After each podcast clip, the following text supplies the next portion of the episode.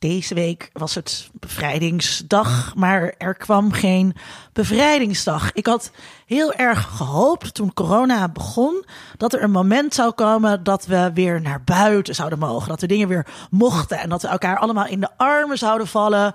Tongend, dansend zouden we door de straten gaan. Maar dat gebeurt niet. De maatregelen worden versoepeld via een stappenplan. Nergens in dit stappenplan gaat het over armen vallen, tongen of dansen.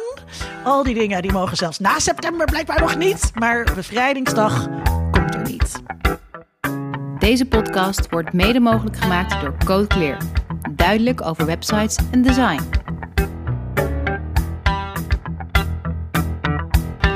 Vanuit Amsterdam is dit Onder Media Doctoren, de podcast waarin communicatiewetenschappers zich verwonderen over de media. Beste mede-mediadokter, Dr. Vincent Kroon. Vind jij dat ook zo jammer? Nou, ik, we hebben al eerder geconstateerd dat dit een hele huiselijke crisis is. Ah, die vooral te maken heeft met dat we lief zijn moeten voor elkaar en dat we eh, aardig zijn. Dus ja, kijk, die, die bevrijding die je bes- bespreekt, hè, die, die, waar je op had gehoopt, die hoort natuurlijk bij dat er een vijand verslagen is. Hè, dat er een creperende Duitsers in de greppel eh, liggen ergens bij, eh, nou ja, waar Duitsers dan ook liggen. En dus ik vind deze hele langzame stappen hoort ook bij deze crisis. Dat die hier Oh, hoort geen, tegen. geen ex- nee, dit ook. Het begon niet met een soort extatisch lijden, weet je wel. eh, dat is er niet. Het is allemaal geleidelijk, maar ook de uitkomst zal een soort geleidelijke huiselijkheid hebben die daarbij hoort. Nu eh, viel me wel op. Ik fietste hierheen net. En ik zie steeds meer cafés die gewoon buiten dingen hebben staan. Ik zie steeds meer mensen op bankjes ook een eh, biertje of een wijntje drinken of wat eten. Dus ik denk dat onze geliefde burgemeester Femke Halsema misschien wel gelijk gaat krijgen. Deze zomer wordt Amsterdam één groot terras. dat denk ik echt. Ik denk dat we op straat zijn een soort... Oké, oké, we hebben geen Koningsdag gehad, maar we gaan straks over in de maanden, nou juli, augustus, hebben we denk ik gewoon 60 dagen Koningsdag. Het wordt alles op straat en dan een beetje 60 gepaste- dagen Koningsdag! En, dan, en overal kan je dan wat De te ogen van krijgen. Linda lichten op. En we gaan een beetje rondwandelen, dat je hier een drankje kan doen. Dan kan je daar even wat eten. En, en op die manier denk ik dat we de zomer doorgaan. Dus ik ben heel hoopvol gestemd ineens dat het toch wel... En, en niemand kan ergens heen. Dus we zitten op een soort festivalachtige omgeving... waar overal dingen zijn je eten kan drinken, kan kletsen Nou, met mensen en buiten. Ik denk dus met dat het, afstand. ja, het wordt een soort eh, eh, communisme, denk ik. Dus we moeten overal voor in de rij. Ik heb maandag in de rij gestaan voor de Perry Sport. Kijk, en Ja. wat moest je halen bij de Perisport? dan? Springtouw. Ja, want dat hoorde ik. Dat heel veel mensen nu allemaal thuis aan het sporten Nee, zijn. ik heb Jij hebt hier natuurlijk al ook mijn de complete, complete thuisgym had ik al, maar mijn springtouw had ik nog niet. En dat is lekker, want dan kan je een beetje cardio eh, doen. Eh, dus ik ging een springtouw kopen. Het was eh, maandagmiddag kwart over vijf. Dus niet echt dat je denkt spitsuur bij de Paris. Maar toen moest ik dus... Er stond dus gewoon een rij waar ik natuurlijk voorbij was gelopen. Want ik had niet Ja. door dat er een rij zou zijn voor de Paris. En, maar dit... En ik was fietsen, een rondje fietsen door de stad. En eh toen waren we in Zuid, gingen we een ijsje eten. En daar stond allemaal op de, op de vloer afgetekend, zeg maar, hoe je afstand kon houden in de rij voor het ijsje halen. En een vriendinnetje ging een sapje halen. En daar was ook een rij. Dus we gaan overal voor in de rij staan. En voor Ja. die terrassen moet je waarschijnlijk intekenen of reserveren. Daar mag je misschien maar een maximumperiode zitten. Zodat je plaats maakt voor de volgende. We gaan heel veel wachten. Wachten en afstand houden. Ik, ik was in Volendam. Eh, Wanneer? Van de week. Was je buiten de stad? Ik was buiten de stad. Was je buiten de stad? Ja. Ik ben vandaag ook buiten de stad geweest. Je was in Nou, Hilversum. Ja, Ja. dat was echt heel Nee, ik was in eh, Volendam, want mijn eh, geliefde was nog nooit in Volendam geweest. Dus we hebben de twee dingen gedaan die je moet doen. We zijn naar de dijk geweest en langs het huis van Jan Smit gereden. Ik ben vorig Want jaar heb ik dit gedaan met, eh, met Jaap Kooijman. Maar heb, heb je ook het huis van Jan Smit gezien? Volgens mij niet. Het is fascinerend, want Jan, Jan Smit heeft zo'n enorme, zo, nou ja, zo'n protsige puist van een huis staan. Alle mensen in Volendam hebben een potsige puist maar voor een huis. een, in, een, in een arme mensenwijk. Maar alle wijken zijn arme mensen. Nee, nee, nee, nee. Je hebt daar verderop heb je een hele rij met grote villa's staan. Maar zijn huis is een soort echt, zoals je in, in kinderverhalen ziet, dat er dan één paleis staat tussen de dorpelingen. Is Dus dit dat, het huis ook dat Jolante had leeggehaald? Je hebt zo'n heel grappig dat de gastendoekjes, eh, Ja, ja, de gastendoekjes waren Dat videoclipje van die schoonmoeder die dan zegt... alles is weg, alles is weg. De gastendoekjes. Nee, volgens mij, zover reikt mijn kennis over Jan Smit niet. Maar ik kon twee dingen bedenken die we konden doen. Eh, we gingen even eh, eruit naar Uh-huh. Volendam. Eh, dit, dit verhaal komt terug op wat jij net zei hoor. En dat is, nou ja, wandelen over de dijk en naar het huis van Jan Smit kijken. Ja. Dat, dat, meer kon ik me ook niet verzinnen. Maar het viel me op Visje dat daar... eten op de dijk, heb je dat Ja. wel gedaan? Nee, we hebben een ijsje gegeten. Maar dit is wel de ultieme periode, omdat alle toeristen er nu niet zijn. Nou, het, het is sowieso fascinerend om in Volendam te zijn in deze periode, inderdaad. Want nu kan je echt de lokale bevolking, zeg maar de inheemse, kan je helemaal in hun natuurlijke habitat aanschouwen. ja, ja, met een, En- met een maffe koeterwaals. Ik ben er een paar jaar geleden geweest op een vrijdagavond, denk ik. Eh, een uur of zeven was het. En toen was iedereen aan het Nordic Walken. Maar het hele dorp, gewoon honderden Volendammers waren aan het Nordic Walken. Ja. Eh, en nu zag ik, het was half twee smiddags, allemaal bejaarde Volendammers in een prachtig, eh, tenminste, het is niet mijn smaak, maar die huizen zien er allemaal fantastisch uit. Proper. Half twee smiddag, allemaal keihard aan de witte wijn. Eh, maar echt Wat gewoon ook- rij aan rij Wat aan ik zo rij. grappig Eh, vind, dat ze allemaal met van die tuinstoelen in hun voortuin zitten. ja, ja, ja, dit- dat is het. En volgens mij loopt de ene helft van het dorp loopt langs de andere helft van het dorp. waar- Oh, we zijn wel een praat. Ik, ik spreek geen Volendams, maar om, om leuk even een praatje te maken. Ja, Dat, dat, ik was toen eh, ik in Volendam was, toen eh, was er ehm, de Volendam VR Experience. en ehm, omdat Jaap en ik beide mediawetenschappers zijn, konden we dat natuurlijk niet aan ons voorbij laten Oh, gaan. dat was een toeristending. Of was dit kunst? Dat was een toeristending. Oh, wat leuk. Nee, het was een toeristen. Nou, het was, nee, het was geen toeristending. Het was een experience. Het was een belevenis. En ik heb toen heel erg veel geleerd over de geschiedenis van Volendam. Bijvoorbeeld over de grote watersnoodramp. En eh, hoe dat allemaal in zijn werk is gaan. Want daar gaat die VR-experience over. En je ervaart dat dan... eh, ja, er wordt het verhaal verteld van een visser die verliefd is op een jonge Volendamse dame. Nou ja, je moet er eigenlijk heen. Ik kan, ik kan het alles spoil ik het. Ja. Maar spannend, leuk, echt de moeite waard. Die hebt zo'n een praathuis, staat op de dijk, waar dan de oudere Volendammers bij elkaar mogen zitten. Wat ik een prachtige uitvinding vind. Laat dat nooit verdwijnen. Mhm. Maar die was dicht. Maar je zag overal de bejaarden dan maar gewoon ernaast op de bankje zitten. Maar ik kwam hierop over de...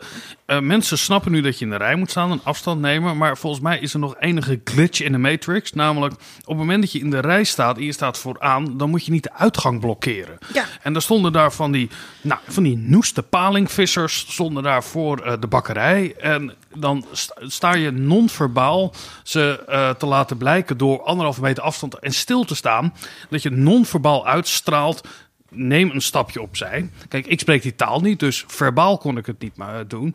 Maar dat werkte daar totaal niet in Volendam. Dat bleef gewoon echt st- daar staan. Ik denk dat toch er een soort Zuiderzee-mentaliteit nog in zit.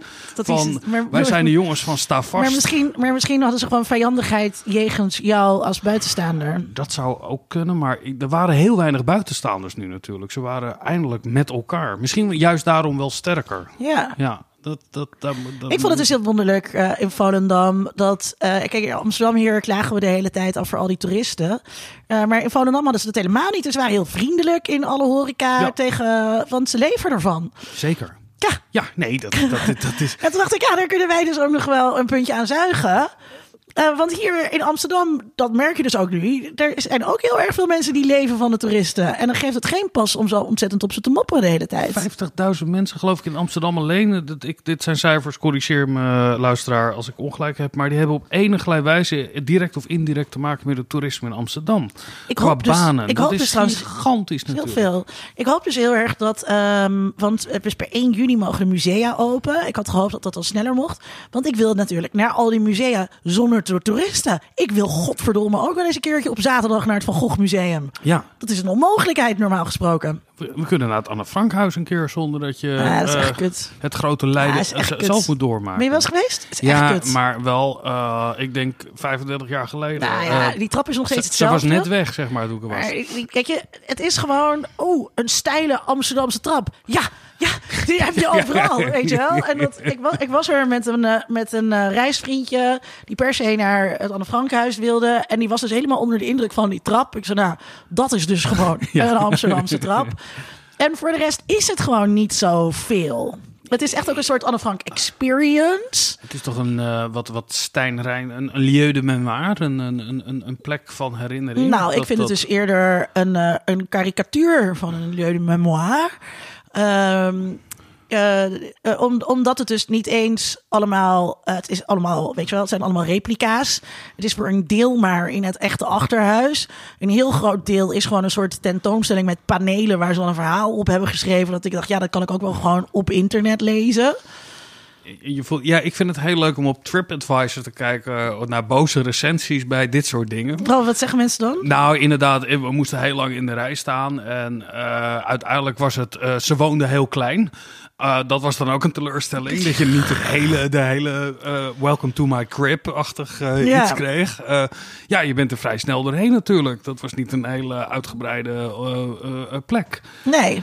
Um, ik raad het echt luisteraars aan. TripAdvisor kijken bij de mooiste plekken... en dan kijken waar mensen alsnog over kunnen zeiken. Maar dus wat zijn. ehm, ik ben bijvoorbeeld nog nooit in. ehm eh, eh, hoe heet het? Ons lieve vrouw op zolder Ja. eh, geweest. Schuilkerk. Ja, en dat, dat is nu ook perfect natuurlijk, omdat, omdat nu zodra dat open. En misschien moet ik een lijstje maken van dingen waar ik normaal nooit heen zou gaan, want druk met toeristen. ja ik En wil dan kan ik eens- eindelijk eens een keer die museumjaarkaarten uithalen.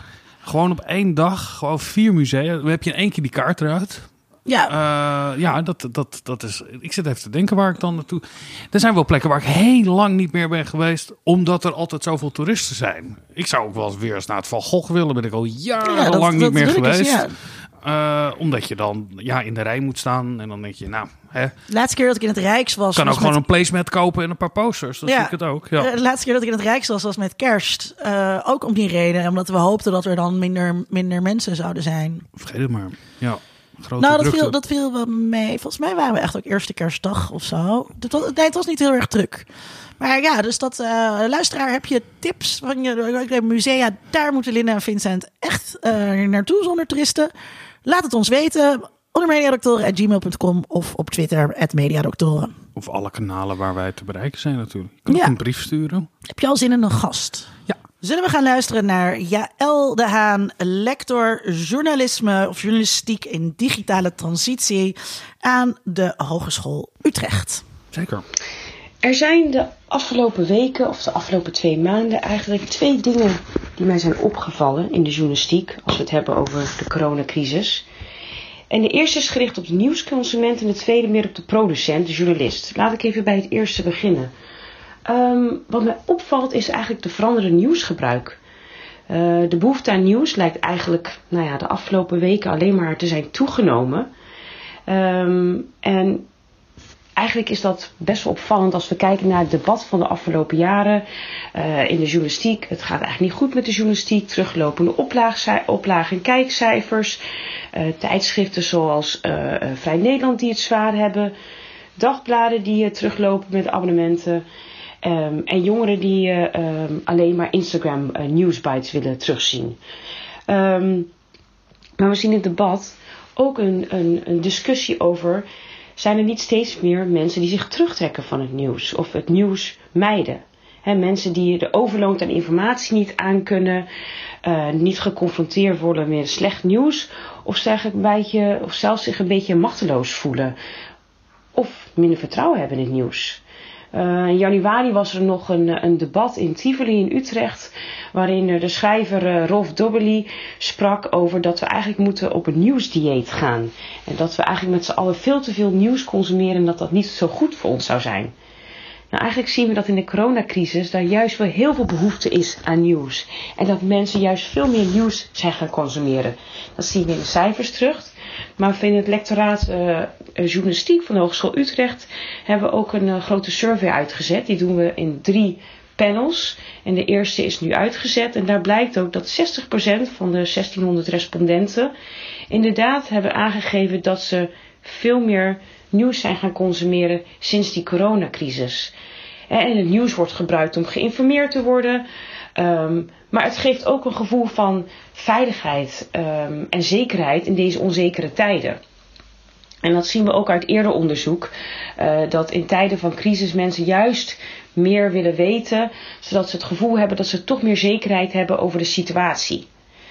Um, uit ons survey komt ook naar voren dat het voornamelijk is dat mensen online nieuws consumeren. Dat, dat, dat is logisch, hè, want online is het snelst. Dus als je een krant leest, ben je iedere keer weer net te laat.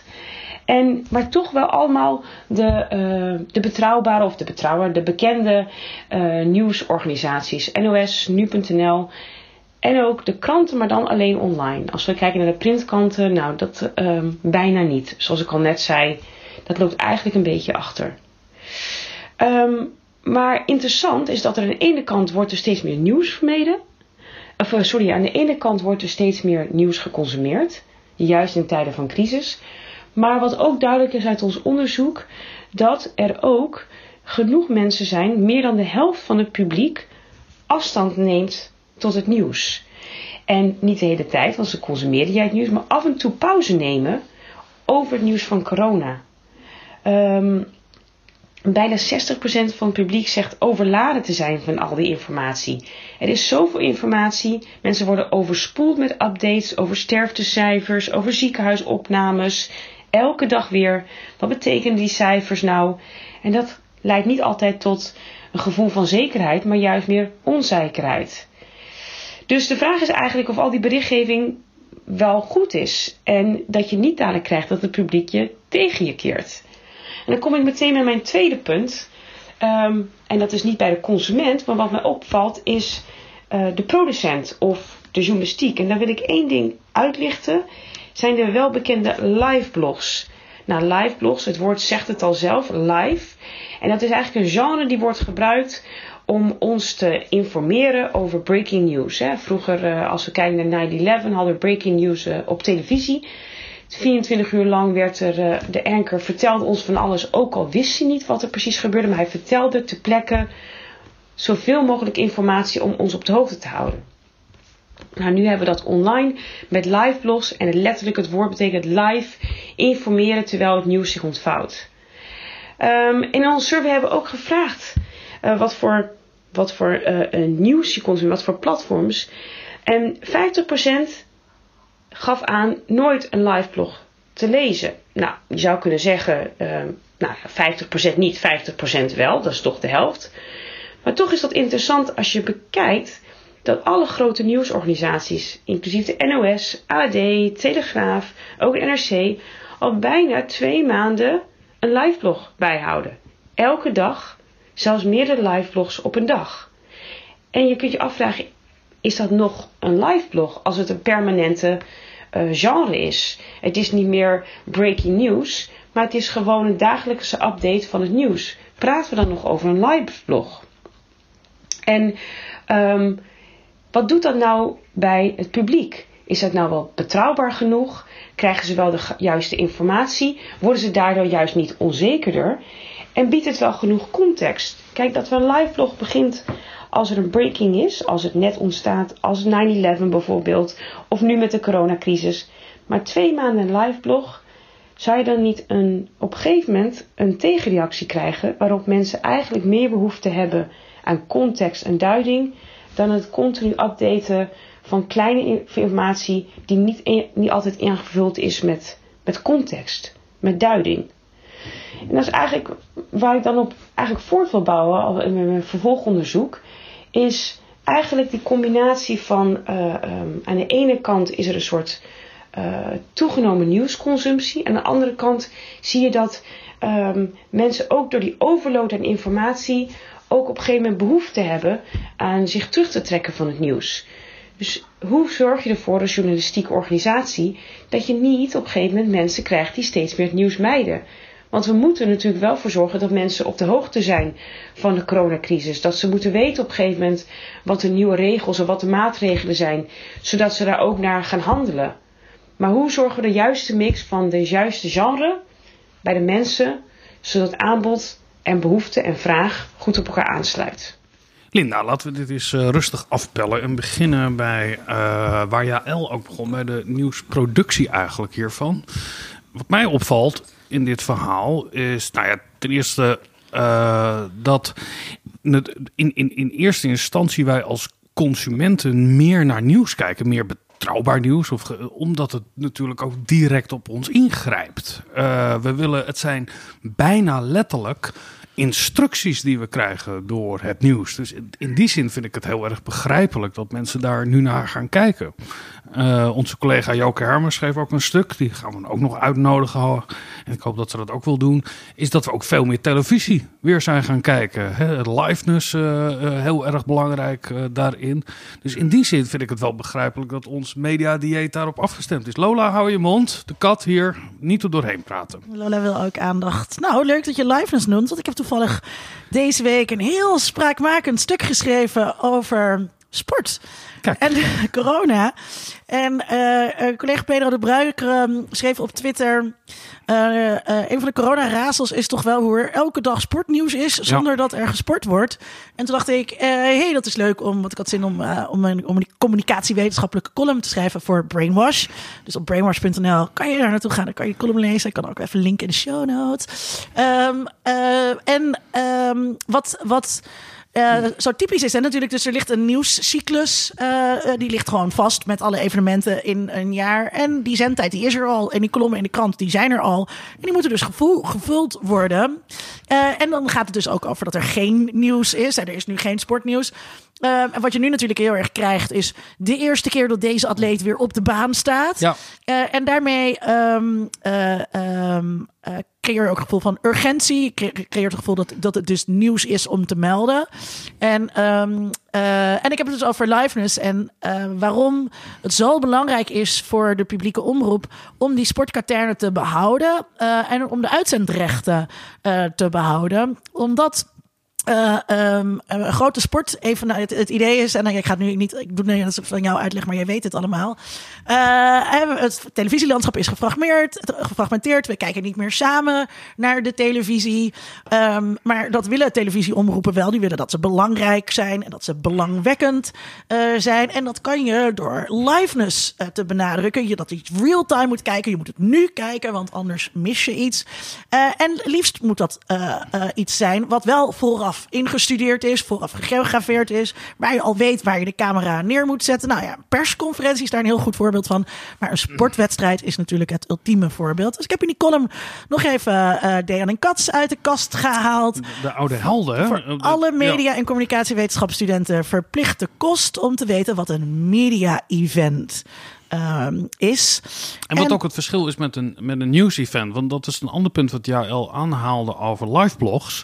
Kijk, dit begon natuurlijk met een als nieuws-event. Weet je wel, we gaan nu iets anders doen. Uh, er is breaking news. Uh, een, voorwaarde voor een nieuws-event is dat het, wat misschien wel voor heel veel nieuws geldt, uh, dat het de normale gang van zaken zou moeten doorbreken.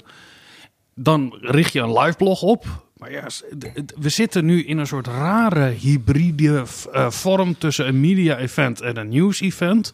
Want het news-event, de breaking punt, is wel voorbij. Er zijn nog wel kleine breaking news dingetjes die daarin zitten. Maar het is steeds meer een media-event geworden. Waar, nou, precies wat jij zegt, hè? Dat, met, dat we weten waar de camera staat en wat voor schoenen uh, de minister deze keer nou, aan heeft. Wat ik, wat ik interessant... Met nabesprekingen ook, wat er is eigenlijk gezegd in de persconferentie. Oh, dat is onverdraaglijk. Ik kijk dus nooit naar de NOS, maar nu moet je vanwege die persco.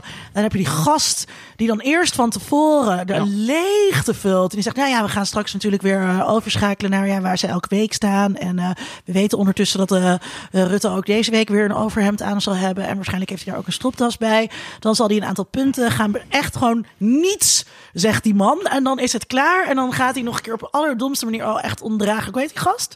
Uh, Echt verschrikkelijk. Nou, in die zin, het lijkt, het... Ook, het lijkt ook heel erg op sportjournalistiek, valt me op. Want je hebt ook voorbeschouwingen op voetbalwedstrijden. En luister, ik kan je de voorbeschouwing van elke voetbalwedstrijd nu uitleggen. er zijn twee teams die allebei een poging doen om meer doelpunten te maken dan de tegenstander. Maar oh, oh, oh, er zijn obstakels, namelijk precies dat andere team. Ja. En hoe gaat dat gebeuren? Daar gaan we vanavond naar kijken. 90 minuten, 22 volwassen mannen op een, op een veld die dat met elkaar gaan. En uh, bij deze persconferentie. Wat ik, ik wil, het, ik wil nog wat zeggen over het live blog. Um, het liveblog in de krant is volgens mij ook uh, een soort genre aan het worden in de krant. En um, zeker nu dat online, nu online kranten online veel zijn gaan doen, wat ze vroeger niet deden. Luister vooral de aflevering onder over online en offline nieuws. Um, maar het is dus ook een manier om kort nieuws in kwijt te kunnen. Het is gewoon een, soort- en het zijn korte nieuwsberichtjes. Ehm, eh, nou, nu is er even dit, nu is er even dat. En dan hoef je daar dus ook geen volledig nieuwsbericht van te maken. Dus je hebt een redacteur die schrijft al die korte nieuwsberichtjes. Dan hoeft er niet, niet steeds een apart document aangemaakt te worden, een aparte kop erboven, apart iets in de krant. Nee, zo kan je het heel makkelijk onder elkaar eh, zetten en kost dat dus minder ehm, arbeid. Ja, en het is een, een, een specifieke vorm van curatie die eh, eh, eh, chronologisch is. Dat Ja. is eigenlijk dat wat een live blog is. Ja. Dat je een soort chronologisch... Maar ze zouden het beter inderdaad corona kort kunnen noemen dan het live blog over corona. Ja, maar de, journalistiek, wat jij ook aangaf, we ga- je gaat niet in, Jeetje, Lola. Er is natuurlijk niemand in Nederland die ochtends de, de krant van de mat neemt en zegt: Oh, oh, oh, wat zouden de nieuwe maatregelen zijn? Eh, dat weet iedereen al. En we hebben het er al uitvoerig over gehad. Over hoe journalistiek ook verandert in de, in de reflectie daarop. Terwijl Lola de Kat er echt nu echt of er totaal niet mee eens is met deze communicatiewetenschappelijke benaderingen. Of gewoon een heel erg vervelende rotkat is. Ehm, Het komt omdat jij net hebt gezegd dat ze een lelijk karakter heeft. ze heeft een slecht karakter. Dat een slecht dier is het. Maar, eh, Daarom is ze nu zo aan het huilen. Ik begrijp dat heel goed. maar even terug op wat eh Jaël zei. Over een, dat, dat mensen ook soms even eh, doseren, zeg maar, in het nieuws. Want ik denk dat we in totaliteit nog steeds heel veel tijd eraan besteden. En iedereen is ook op de hoogte. Hè, we hebben niet zoals 40 jaar geleden, kan ik me voorstellen, dat mensen er ook zich er helemaal he- aan konden onttrekken. Weet je wat er ook heel lekker aan is? Ik zat dus net eh, in de taxi naar Hilversum. Want god, ik krijg niet met openbaar vervoer. En ehm, eh, eh, je kan dus heel makkelijk een praatje maken met mensen. Want je maakt gewoon een praatje over corona. Ja. je zegt nou die persco, het is me ook wat. En dan komt er vanzelf wel wat. Dus je hoeft helemaal niet meer te zoeken naar onderwerpen. Wat dat betreft is het heel fijn dat we weer naar de kapper mogen. Want je weet meteen waar je waar de kapper over kan praten. Maar denk je ook dat mensen. Kijk, we kijken ook het nieuws. Niet alleen om te weten wat er gaat gebeuren. of hoe je daarop moet reageren. Maar het, is natuurlijk. Het, is hetzelfde als het weerbericht kijken. Hè? Je weet, oh, nou, eh, het wordt. eh, na het weekend wordt het een stuk kouder. Weet je wel, het is ook een lingua franca geworden. Waar we met elkaar als sociaal glijmiddel. het met elkaar over kunnen hebben. Je moet het gezien hebben om mee te kunnen praten. Ja. Al is het via Zoom. Eh, Ja, en er zit, en er zit ook, waar we het hebben eerder over gehad, je moet die persconferentie nu kijken en je kan dat niet terugkijken of zo, het moet allemaal heel acuut. Over die nieuwsmeiders, ik vind dat wel interessant. Ehm, ehm, mensen die dat dan eh, probeerden te doen, want, maar dit nieuws kan je dus helemaal niet mijden. Omdat iedereen de hele tijd aan het herhalen is tegen elkaar in al die prietpraat. Ja. Nu valt me wel bij die persco heel specifiek de persconferentie is dat het altijd een soort drie stap heeft. Namelijk voor de persconferentie eh, lekken altijd alle maatregelen al uit. Dat is natuurlijk bewust gedaan. Hè. Dat, heeft Dat is, was eerst niet hoor, dat was niet de hele tijd. Dat is pas sinds een paar weken. Ja, dat lijkt mij gewoon een bewuste communicatiestrategie. Want dan laat je dat even landen. Dan kan iedereen er naar kijken. Dan weet je al op het moment dat je gaat kijken waar je op moet letten. Dat is gewoon heel slim bedacht over hoe wij als publiek eh, die al toch wel complexe informatie moeten verwerken. Wel slecht voor de kijkcijfers. Ja, Ik maar... vond het gisteren, gisteren was het ehm eh 6 mei eh, persconferentie waarin de versoepeling aangekondigd werd. Het was niet spannend. Eh, als je een beetje had meegelezen eh, op de socials en op eh, de nieuwssites, wist je wel wat er gezegd ging worden. Ja, ik had daarna ging het erover op welke manier wordt het gezegd. Dat is dan ook belangrijk. En dan heb je daarna de nabeschouwing, waarin dan wordt gezegd: ja, maar hoe zit het dan als je een sportschool bent, maar je bent ook een bloemist en, en, en je hebt er een kapperszaak in? Weet je wel, dan gaan alle details komen dan naar boven. En eh, ik vraag me ook af of die ambtenaren die dit soort dingen bedenken. We hebben het eerder gezegd, en ik ga het weer zeggen. Ik zag ook gisteren weer zo'n prachtige infographic. Met een soort tijdlijn erop en de maatregelen. Er wordt echt heel erg goed over nagedacht. Over hoe we dit moeten brengen. Maar er zitten natuurlijk ook gewoon ambtenaren te volgen op Twitter en op Facebook. Van wat hebben we over het hoofd gezien? Dat kan niet anders. Dat er mensen zitten te monitoren en denken. Ja, dat is inderdaad wel lastig hoe dat dan De, werkt. de Eh, singles en de seks hebben ze voor het hoofd gezien. eh, komen we zo op. Terwijl Eh, dat toch niet te missen was hoor, gisteren op Twitter. eh, dat daar komen we zo op. Ehm, nee, bijvoorbeeld er stond... eh, je mag nog maar met 30 mensen naar de bioscoop. En eh, mijn geliefde die werkt bij AI. En hebben ze verschillende grote bioscoopzalen. Maar het is natuurlijk ook een congrescentrum. En het is een horecagelegenheid. En is het dan 30 per zaal? Of is het dan 30 in het hele ding? En als er maar 30 mensen in het gebouw mogen zijn... Ja, je krijgt het gebouw gewoon niet open als er niet 30 mensen zijn. Want het is een heel groot gebouw. Dus ja, ik neem aan dat er dan allemaal ambtenaren zitten mee te schrijven voor de eerste maandagochtend overleg. Nou, dit is naar boven gekomen. Nu Oh ja, maar daar hebben we het over gehad, over dat alles zo fantastisch functioneert in dit land. Dat zullen ze inderdaad zeker doen. Daar maak Om dat- ik me, om dat te daar maak ik me geen zorgen over. Ik vond de grootste, de grootste verrassing in negatieve zin was, waren toch wel de sportscholen. Dat dat niet mag, hè? En dat het, en dat het zo raar is. En ehm, eh, ik was dus vandaag. Ik heb vandaag gesport in mijn sportschool. De trouwe luisteraar weet dat ik bij de fysiotherapeut loop. Want dat heb ik vorige keer al gehad blad dat ik zo blij was dat ik naar fysio mocht.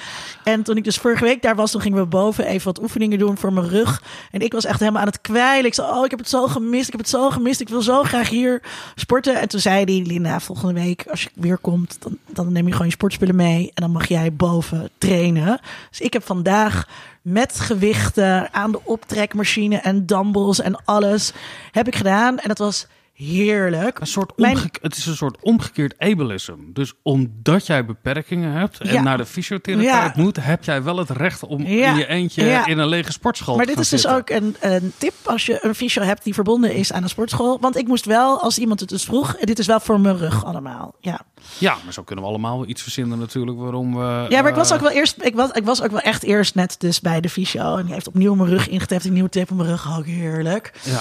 Ehm, maar ehm, ehm, wat, wat is raar? Ik heb een hele ruim opgezette eh, sportschool. Die vrij duur is. Er zijn nog niet zo heel veel mensen lid. Je kan daar prima regelen dat daar maximaal 30 mensen tegelijkertijd binnen zijn. En ja, als ik krachttraining aan het doen heb, dan heb ik helemaal geen rondvliegend zweet. ja, maar dat is weer klassisme wat je nu zegt natuurlijk. Dat is absoluut klassisme. Maar we gaan ook naar een hele klassicistische. eh, zo zeg je dat volgens mij niet. Klassicisme is dan weer wat anders. Maar ja, we gaan naar een samenleving waarin eh, rijken allerlei dingen kunnen reserveren. Toen ik in de rij stond voor die ijsjes, grapte ik met een vriend van mij dat je net als in een communistisch land kan je dus iemand gaan betalen om voor jou in die rij te staan. Ja. Dat kunnen wij gewoon de kinders van de mediadoctoren laten doen. Nee, ik, ik, ik zat ook te gewoon, denken... ja, stra- straks dus dan gaan- willen wij op het terras zitten bij Harlem. Ja, En dan, en dan eh, sturen we gewoon Volkert. Fokkert als je luistert. Nou, Fokkert heeft wel een baan, geloof ik. Maar we gaan de andere mensen niet noemen die waarschijnlijk geen baan hebben. Nee, ik zat wel te denken, straks gaan die terrassen open. En dan mag je, geloof ik, eh 30 mensen mogen dan op het terras zitten. En tafeltjes van twee.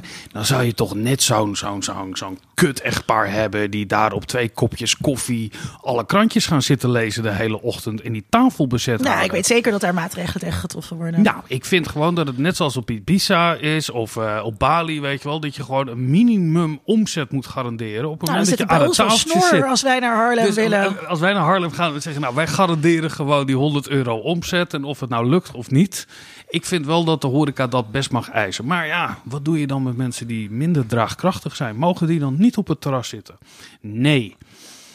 Ehm, maar... Je maakt jezelf zo onsympathiek in deze podcast. Nou, ik kreeg over- ook allemaal reacties. Een leuk bruggetje over... Ik kreeg, ik kreeg allemaal reacties over vorige keer. Over je, over je huur. En, eh, en, dat je, en dat je geen geld wil geven aan goede doelen. Ik wil best geld geven. Jij deed een oproep dat ik geld. Jij wilde mijn geld gaan uitgeven. Weet je, dat is precies wat het is Nee, met linkse mensen. Die willen altijd het geld van andere mensen uitgeven. dat jij gewoon een beetje van jou extra dingen doneert aan de voedselbank. Nou, ik, Ja, koop, nou hier hebben we 16 mailtjes over gekregen. Ik pak ze er even bij. ik, ik koop wel heel veel op dit moment. Dus ik, ik, ik hou wel. Ik, ik, hou de economie, ik doe wel veel om de economie draaiende te houden. Ik kook ook veel en dat is dus precies waar de economie aan kapot gaat. Want al dat geld dat ik normaal naar de Amsterdamse horeca droeg, dat verdwijnt nu in de, in de zakken van, de, van Albert Heijn. Ja, Ik ben wel echt. Ik had laatst had ik heel lekker knolselderij frietjes gemaakt. Dat Ja. echt eh aanrader. Zal ik je straks het recept geven? Wat, wat, wat, dit, dit gesprek neemt een hele nieuwe wending. Ehm, ik heb echt een hekel aan alle media over koken. Je hebt ook zo'n radioprogramma over koken. En je had het net ook over zo'n podcast over koken. Gaat toch weg. Ehm, maar Chef moeten- van Hiske Versprillen, superleuk om te luisteren, beste luisteraar. Eh, ehm, even een ander bruggetje. je wou wat zeggen over mijn... eh over, Ja, jij, over- nou, jij haalde het zelf al aan over sympathiek of onsympathiek zijn. Eh, je hebt een stuk geschreven in Parool. En jij gebruikte daar het woord eh, mensenrecht over. En ik heb me echt... Nou ja, ik heb helemaal niet verbaasd over de reacties eh, erop. Maar ik, Ik. Ik, ik keek wel even daarnaar. Weet je wat ik zo wonderlijk vind? Nou, dat er mensen zijn die reageren. Nou, ik ben het niet eens met Linda. Eh, want ze is. ze- ik, ik ben er heel erg mee oneens. En daarom wil ik haar heel erg neuken. De, ik vind de, de, de- Het is toch vooral leuk om te neuken met iemand die je leuk vindt. Of aardig vindt. Want de, de, het hele idee van. Omdat jij een vrouw bent die je schrijft over seks. het- nou ja, en dan, ja, zij moet gewoon, ik, ik, ze moet gewoon een keer flink gepakt worden. Of de voice-over stem zegt hier... En dit is het moment waarop Vincent Kronen zich realiseerde... wat misogonie Ja, inhoudt. nee, natuurlijk weet ik. Ja, dat willen ze eruit neuken. Ja, het, het, het- maar het, ik, ik, ik was eerst dacht Daar ik, moet een wat piemel stom. in, ja. eh, het was veel van jou, maar toen werd ik overvallen door een, een, een diep gevoel van medelijden. Met mij. Nee, met die mannen. Waarom dan niet met mij? met die mannen. Dat je, Omdat dat je, weet dat ik het toch allemaal niet lees. Nee. Want mensen, ik lees je moet het ook niet lezen. En niet. ik, ik, ik zal het je ook niet doorsturen. Maar soms dan moet ik echt. Kijk, ik ben ook een man. En dit zijn ook mannen. Dus we zitten in die zin bij hetzelfde team. Maar het, het is wel, als het een team is, zijn dit wel jongetjes die het langst op de bank zitten. Weet je wel, die bij Gim nooit gekozen Ja. worden. En dan heel hard roepen, Gim is stom. En jij bent ook stom. En iedereen is stom. En Jan Roos. Weet je wel, het zijn allemaal Jan Rozen die dat... eh, eh, de- de- wat een... Wat, ik, ik zou eigenlijk een oproep werden- willen doen. Geef deze mensen wat meer liefde. Als je zo'n reactie ziet bij iemand op Twitter, zeg dan gewoon een keer tegen iemand: Elfie- Jij mag er zijn. Elfie Tromp eh, had een tijdje. De, eh, zij is ontzettend eh, bedreigd nadat ze had gezegd dat mensen uit Urk onfatsoenlijk zijn. Ehm, wat heel terecht is, want dat is zo. Ehm, en toen heeft ze heel erg veel bedreigingen ook gekregen. En heel erg lastig gevallen op alle sociale kanalen. En Toen had zij bedacht: ik ga gewoon die mensen dan. Kijk ik in hun profiel en dan schrijf ik iets aardigs terug. Dus bijvoorbeeld, goh, wat leuk. Ik zie dat u een kleinkind heeft. Hoe heet ze? Weet je wel, zoiets. Of, eh, oh, u houdt ook van honden. Eh, en dat werkte dus heel ontwapenend, want die mensen willen dus heel vaak gewoon een beetje aandacht en een beetje erkenning eh, en al die dingen. Ja, kijk, ehm, ik heb gewoon, ik heb gewoon best wel veel haters. En eh, die mensen die vinden het kut als ik iets heb geschreven. En eh, er was op een gegeven moment ontstond er een beetje reuring. Dan wordt dat stuk wat vaker geretweet. En dan worden al die mensen boos dat ik aandacht krijg. En dan, en dan dus, ja, dat, dat kan je terzijde schuiven.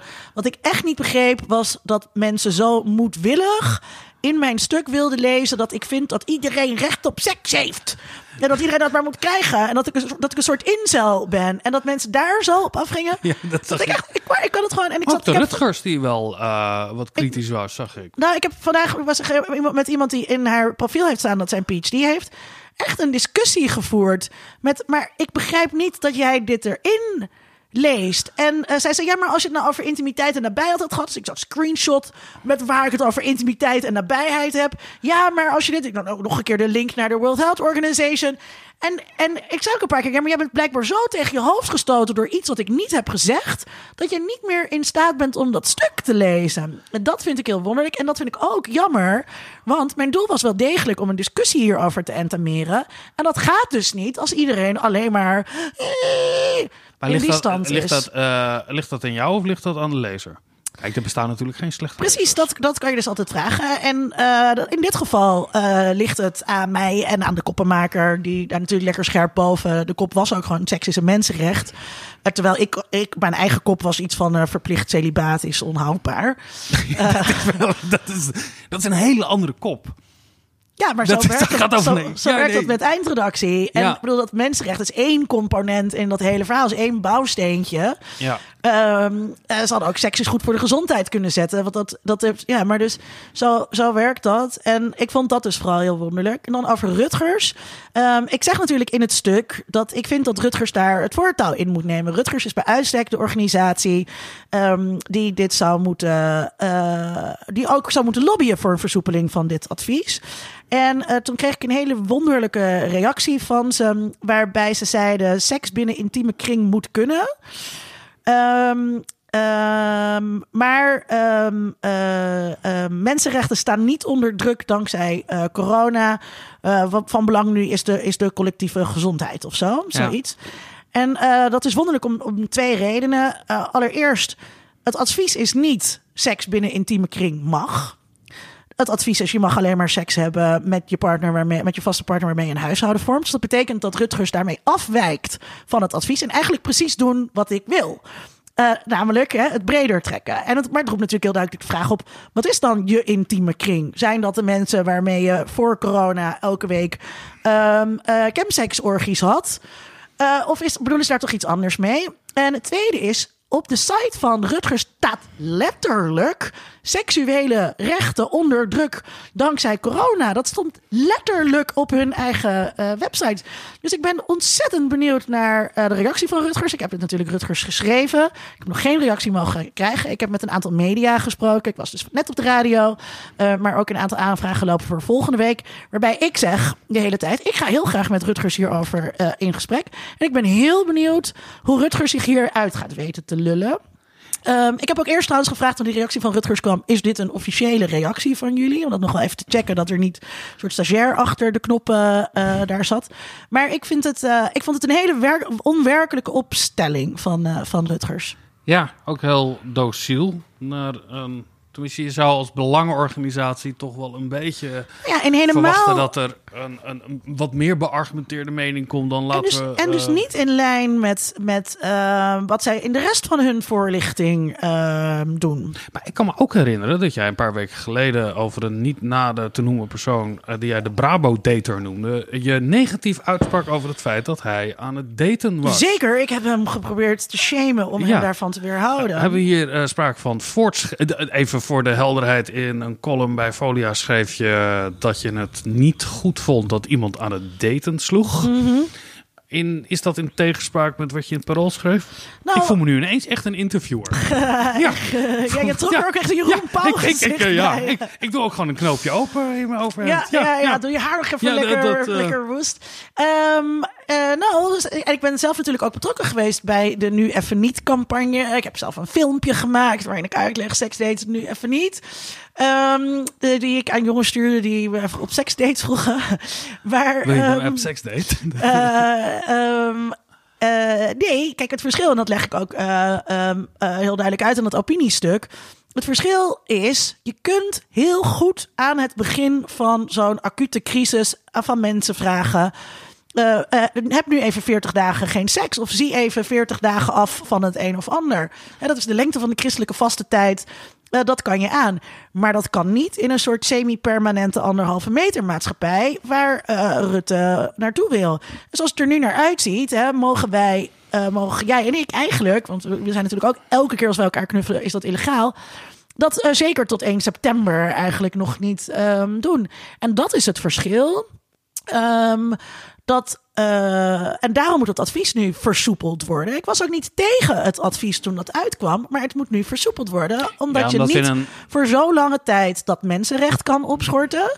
Ehm, en eh, ook niet zo lange tijd de gezondheid van mensen daarmee in gevaar kan brengen. Want eh, dat, die aanraking, dat is wel echt wel degelijk voor mensen van belang. En als ik het over seks heb, dan heb ik het niet alleen maar over penis in vagina, eh, seks of het rampentampen of wat dan ook. Maar het gaat echt over die intimiteit en nabijheid. En Ja, maar als jij ook gewoon gezellig wil rampentampen eh, en je mag dat jarenlang niet, dan vind ik dat je dat ook moet kunnen doen, toch? Dat tot als je, ja, ik wil, ben ik dan nog ruimhartiger dan jij hierin? wat bedoel je? Nou ja, als jij gewoon anonieme, gewoon je belt iemand op en je gaat seks hebben, dat moet toch, ja, Oh, je ja. kan toch niet nog tot het vaccin er Oh is nee, maar voor mij mag je dus. Maar als je, als je dan met je seks corona met je corona seks buddy eh, bent, ja nee, eh, ga, ga doen waar, je waar jullie alle twee eh, zin in hebben en maximaliseer de kwaliteit Ja, en de het, het leek kwantiteit een beetje alsof je zeggen dat het wel betekenisvol moest zijn. Oh god, dat nee, nee. ja. Maar ehm, ik was net bij de EO, dus ik zit nog een beetje in die, ja, je nog in die, aangepast. in die mindset eh, daarvan. Ehm, wat wou ik nou nog zeggen? Ehm, oh ja, dat, dat we dus eh, eigenlijk in alles met de voorlichting, uh, ook op, op SOA-gebied, gaat vanuit het idee: mensen hebben seks. Hoe kunnen ze dat zo veilig mogelijk doen? En ik vind het heel raar dat Rutgers dat dus blijkbaar losgelaten heeft uh, in reactie hierop. Maar ik hoop dat ik daar volgende week nog met, met Jorie Ulrichs, die we ook wel eens geïnterviewd hebben, over in discussie kan. Um, we gaan dus naar een versoepeling van de maatregelingen. En um, ja, dat is natuurlijk heel erg fijn. Daar zijn we blij om. Maar ja, het was toch misschien ook wel prettig een beetje dat corona-isolement. En nu is het in één keer voorbij. Onze redacteur Marius Kooi schreef nog een hitje. Yay! Het is echt een disco-hitje. Dus ik weet niet waar je nu bent, beste luisteraar. Maar bereid je voor om eens even lekker te gaan swingen.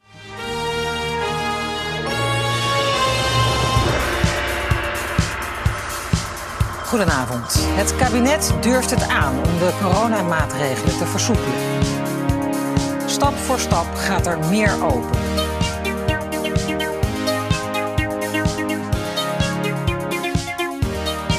Eindelijk reizen buiten boeken, leuke uitjes lekker weg. Al mijn vrienden weer bezoeken ander uitzicht dan de heg. Maar zeg eens, Mark, ga je niet een beetje snel? Kijk nog eens goed naar het model.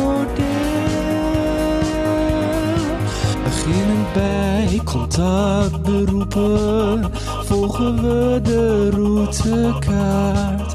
We kunnen meer en meer versoepelen. Maar wat als het venijn zit in de staart? Dus zeg ik, Mark, ga je niet een beetje snel? Kijk nog eens goed naar het model. Ik had nog plannen en heb de helft nog niet gedaan. Ik dacht te zwemmen in de tijd, kwam even los van het bestaan. Ik had nog plannen. Zeker tien taarten te gaan, mijn hele boekenkast ligt vol met quarantaine materiaal. Ik had nog plannen. Ik heb Netflix nog niet uitgespeeld, mijn buik nog niet in zes verdeeld. Heb ik dan de lockdown verspeeld? Die ultieme stip op de horizon. Wanneer is dit voorbij? Wanneer is het coronavirus niet meer alles bepalend voor onze samenleving? Ja, ook voor mij was de quarantaine met de wens naar nu online. Het leek me een en al ellende. Maar je weet pas wat je mist als het verdwijnt. Dus zeg ik, Mark, ga je niet een beetje snel? Helemaal weghalen zal niet gaan. Maar je kunt wel op een intelligente manier nu proberen met elkaar als samenleving stap voor stap komen. Ik had nog plannen. Ja, Vincent, we moeten ook nog een heleboel uh, schilderen. We zijn nog helemaal niet klaar om uit deze lockdown te komen. Nou ja, dat, dat, wat mooie Marius. We zijn, uh, ja, dit is echt uh, nu. Kijk, je moet wel begrijpen, je hebt er nu twee gemaakt, dus nu verwachten we een serie natuurlijk. Dit is, hè? gewoon, Dat- dit is gewoon een album. dit wordt een album, ja. Dat, Ja. eh, COVID-19, eh, The Party. Wat ik heel, heel leuk vond, eh, ik, wil niet, ik heb het nu wel heel veel over mijn schrijfsels, maar mijn eh, column ehm, eh, die morgen, eh, en dan Ja, is de luisteraar, over, ja. Dus de luisteraar is waarschijnlijk al eh, voor Folia heet corona-nostalgie. En eh, dat sentiment wat eh, Marius heeft van oh, hè, het is alweer voorbij. Dat, eh, dat, had ik dus, dat had ik dus ook een, eh, dat zit er ook een beetje in. Dat, dat proefde ik wel in mijn eh, omgeving. Dat mensen, eh, ja, nu zijn we eraan gewend. En nu staat er een stip op de horizon. Eh, ik ken wel ouders van jonge kinderen die dan straks weer naar school gaan. Die echt juichend echt, voor de televisie zaten dat er weer die verandering is. Maar als je heel eerlijk bent en je zou hè, morgenochtend nieuwe persco, Mark komt die zegt, nou, we hebben het. eh, het zit in het drinkwater, het vaccin. Iedereen is genezen. We gaan weer terug naar de normaal, de, het, het, het oude normaal. Hoe zou je dat vinden? Ehm, nou, ik was het hier over met eh Sarah, mijn beste vriendinnetje, van wat wil jij meenemen uit de corona, uit de coronatijd? Jezus, jullie worden echt ouder, ja. Ja, god. Nou ja, dus ehm, eh, ik, ik vind het wel een interessante gewaarwording om zo fucking fit te zijn als dat ik nu ben. Eh, omdat Het alle, oude normaal maakt jou gewoon heel omdat kapot alle, gewoon. Omdat alle geneugden ehm, eh, eh, opgeschort zijn. Ehm, en, en ik dus ook wel, wat ik heel lekker vind ook, is dat ik nergens heen hoef. Dus dat ik vandaag voor het eerst buiten Amsterdam was.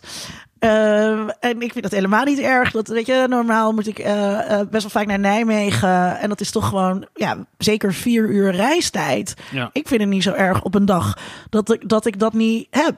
Ja. Ehm, en dat heb jij neem ik aan ook. Dat, dat je Ik- niet dat- naar Utrecht hoeft te ik- forensen. Ja, dat scheelt mij gewoon eh 8 tot 10 uur per week. Ja. Ik vind het ook wel prettig hoor om in een trein te zitten. Je bent er ook wel aan. Maar vooral de, eh, deze tijd is wat contemplatiever. En ik merk dat om me heen en ook bij mezelf dat dat wel fijn is. Dat we toch wel een voor corona en nu tijdens corona. En straks krijgen we een periode na corona. En ik kan me haast niet voorstellen dat dat niet op enige vrije wijze ook een soort referentie blijft in, eh, voor deze generatie die nu leeft. Zeker. dat we gaan zeggen, nou, toen kon het toch ook zo. Ook hele praktische dingen. Eh, ik vergader eh, veel in mijn werk.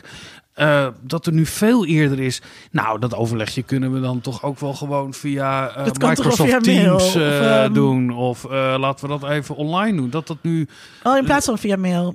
ja, dat we dat op die manier gaan doen. Dat, en ook in het onderwijs denk ik dat we toch op een andere manier gaan nadenken. Ik wil helemaal niet nadenken over dat het moet verbeteren, maar dat het mensen. We had, ik had het idee, ik weet niet of het waar is, maar dat we in Nederland toch een wat Calvinistische houding hadden naar thuiswerken en je eigen uren indelen. Dat het toch een hele sterke norm was. Je moet om negen uur gewoon op je plek zijn en je moet daar tot vijf uur zijn. En dus gaan we met z'n allen in de file staan om dat te doen.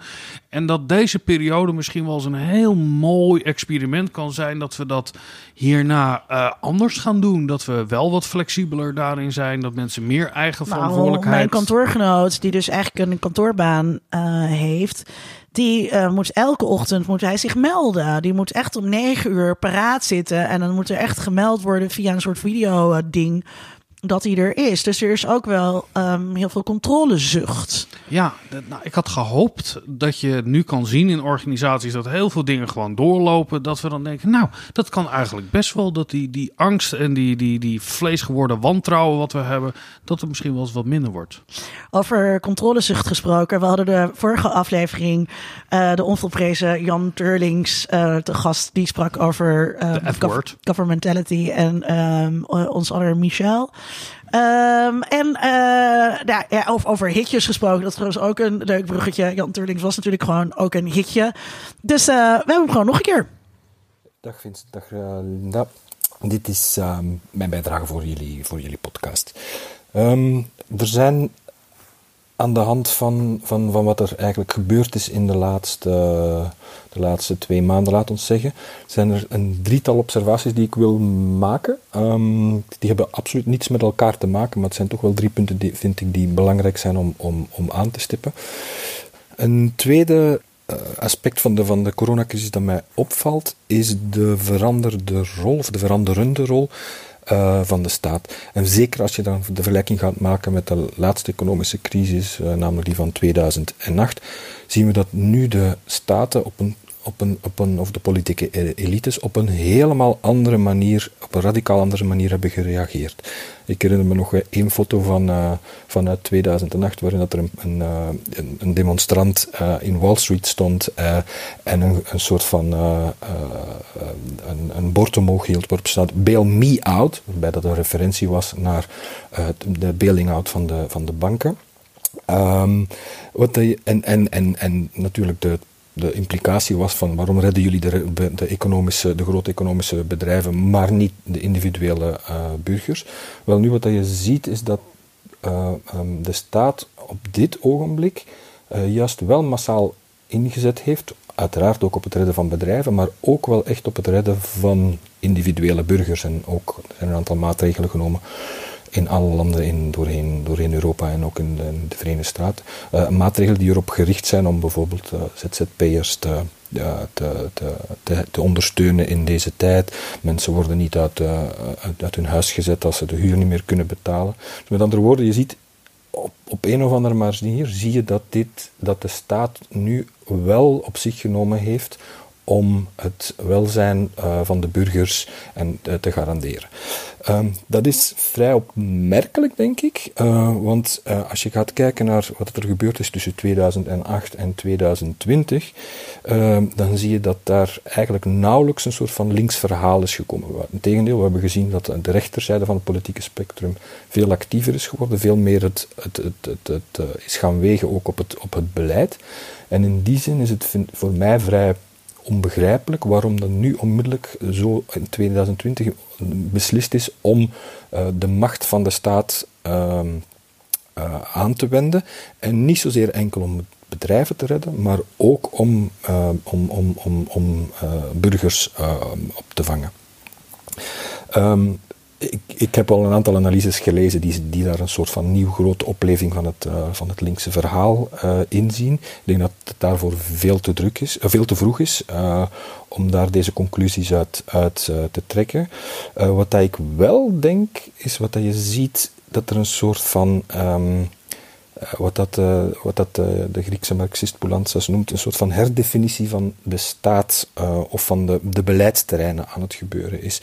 Namelijk dat de staat niet langer na, laten we zeggen, 40 jaar neoliberale ehm, uitkleden van de staat, of op zijn minst heroriënteren van de staat in de richting van een soort van garantor van, van, van de concurrentie, maar niet meer dan dat. Um, dat we nu zien dat er een soort van nieuwe herdefinitie van de staat uh, uh, gebeurt. Ik heb geen idee welke richting dat het uitgaat. Um, ik zie er, dat er zowel meer autoritaire kantjes aan zitten. Denk maar aan ja, de staat die dan zou opleggen om een app te gebruiken, zoals in China al gebruikt voor, voor, contact, voor contactonderzoek. Um, dus er zitten aan de ene kant meer autoritaire kanten aan, maar er zitten ook wel wat meer, noem Keynesiaanse uh, kanten aan, namelijk um, um, het, het, inzetten van de economische macht van de staat om, om uh, burgers, uh, ervoor te zorgen dat burgers niet helemaal kopje ondergaan.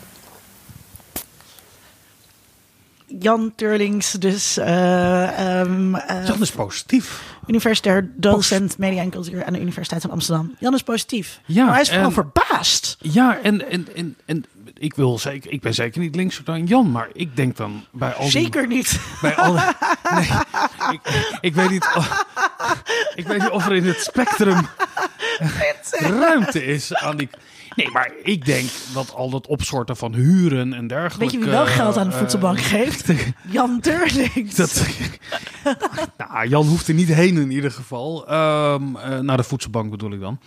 Nee, maar kijk, het, het, dat die huren worden opgeschort. Uh, dat uh, bedrijven die pacht niet hoeven te betalen, zoals cafés of wat dan ook.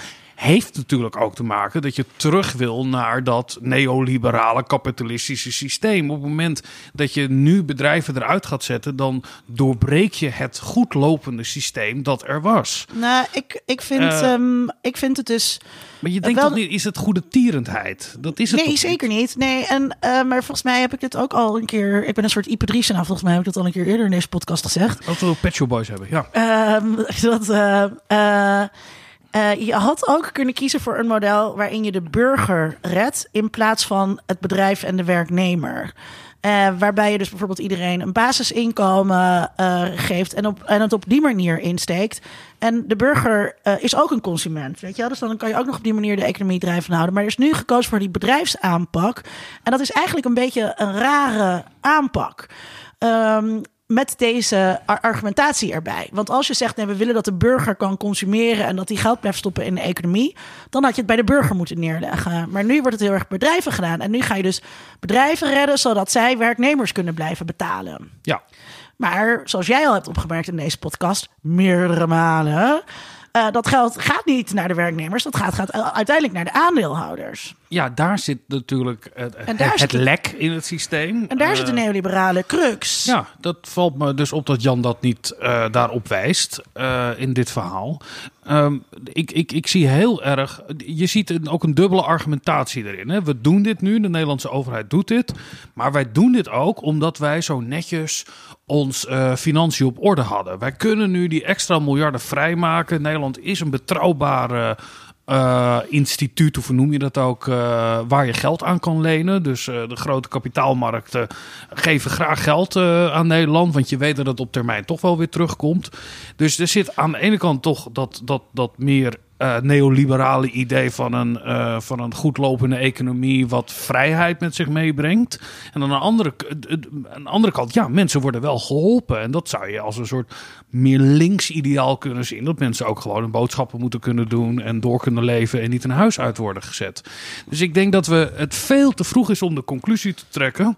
Uh, er is geen kritiek op Jan hoor, maar eh, wel om te zeggen van wat doen we straks met de schuld die nu ontstaat?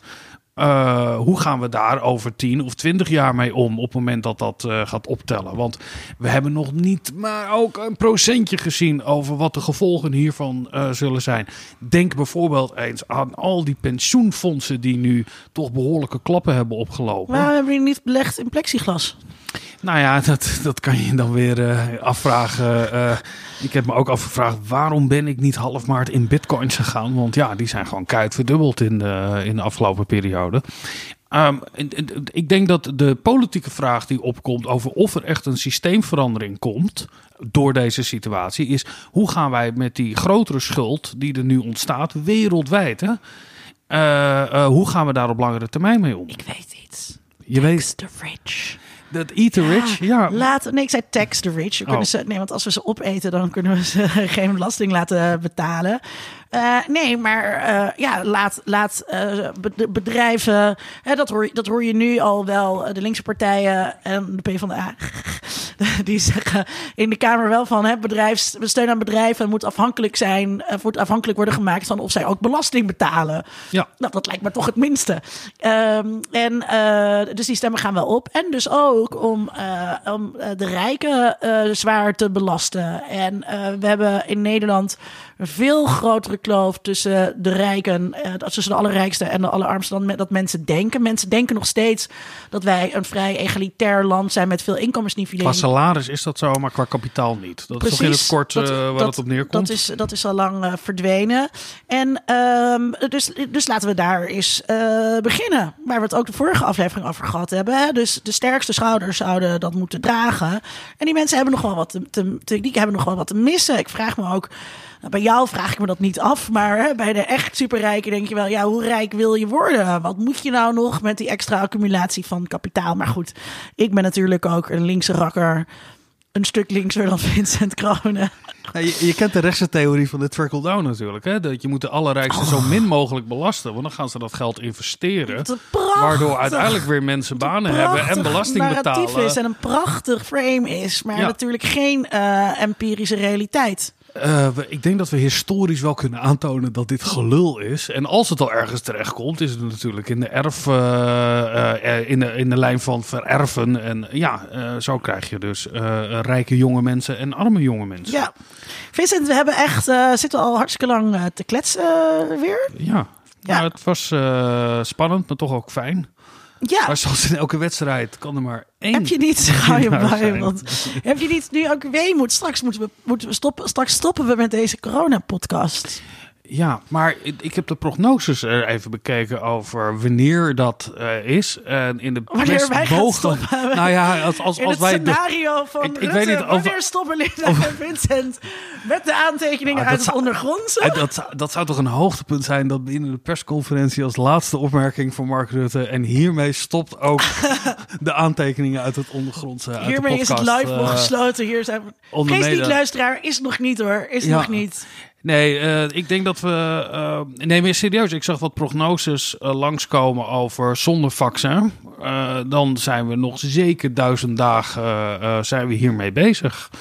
Dus ja, beste luisteraar, als u dit nou interessant vindt dat we dit blijven doen, laat het ons weten.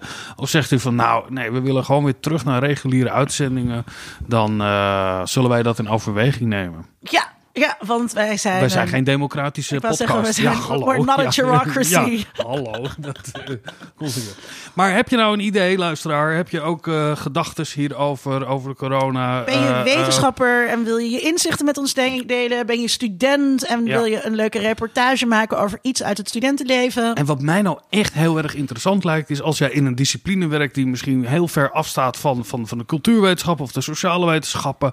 Ik wil eens weten, wat doet dit eigenlijk met natuurkundigen? Wat gebeurt er bij de mensen die zich bezighouden met eh, De astronomie, allemaal, het waanzinnig gave heelal. eh, eh, of of je, je bent chemicus of je bent iemand, noem het nog eens een vakgebied wat... wat, wat ah, ik wil zeggen- Geologie. Geologie. Nou, dat vind ik een eh, sociaal geograaf. En dan moeten toch eh, hele interessante... Nee, dat is weer sociale wetenschap. Sociaal of een geografie. Maar evolutie- geo- geologie, mensen die met stenen dingen Of een doen. evolutionair psycholoog misschien eh, Nee, interessant dat mag vinden. niet.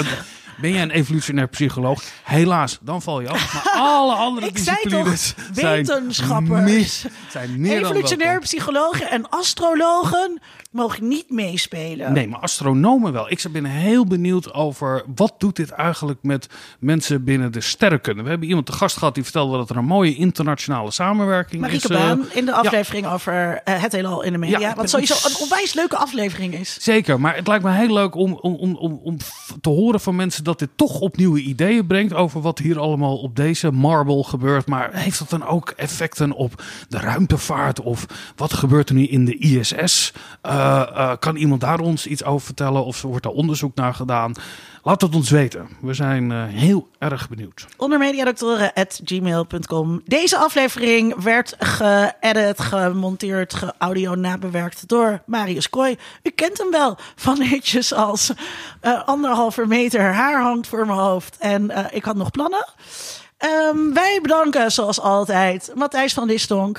Wilt u ons ook geld geven? Dat kan via Patreon of via de PayPal doneerknop op onze website ondermediadoktoren.nl. Dit weekend hebben we alweer een nieuwe aflevering in maak. Ja, tot zondag. Tot zondag.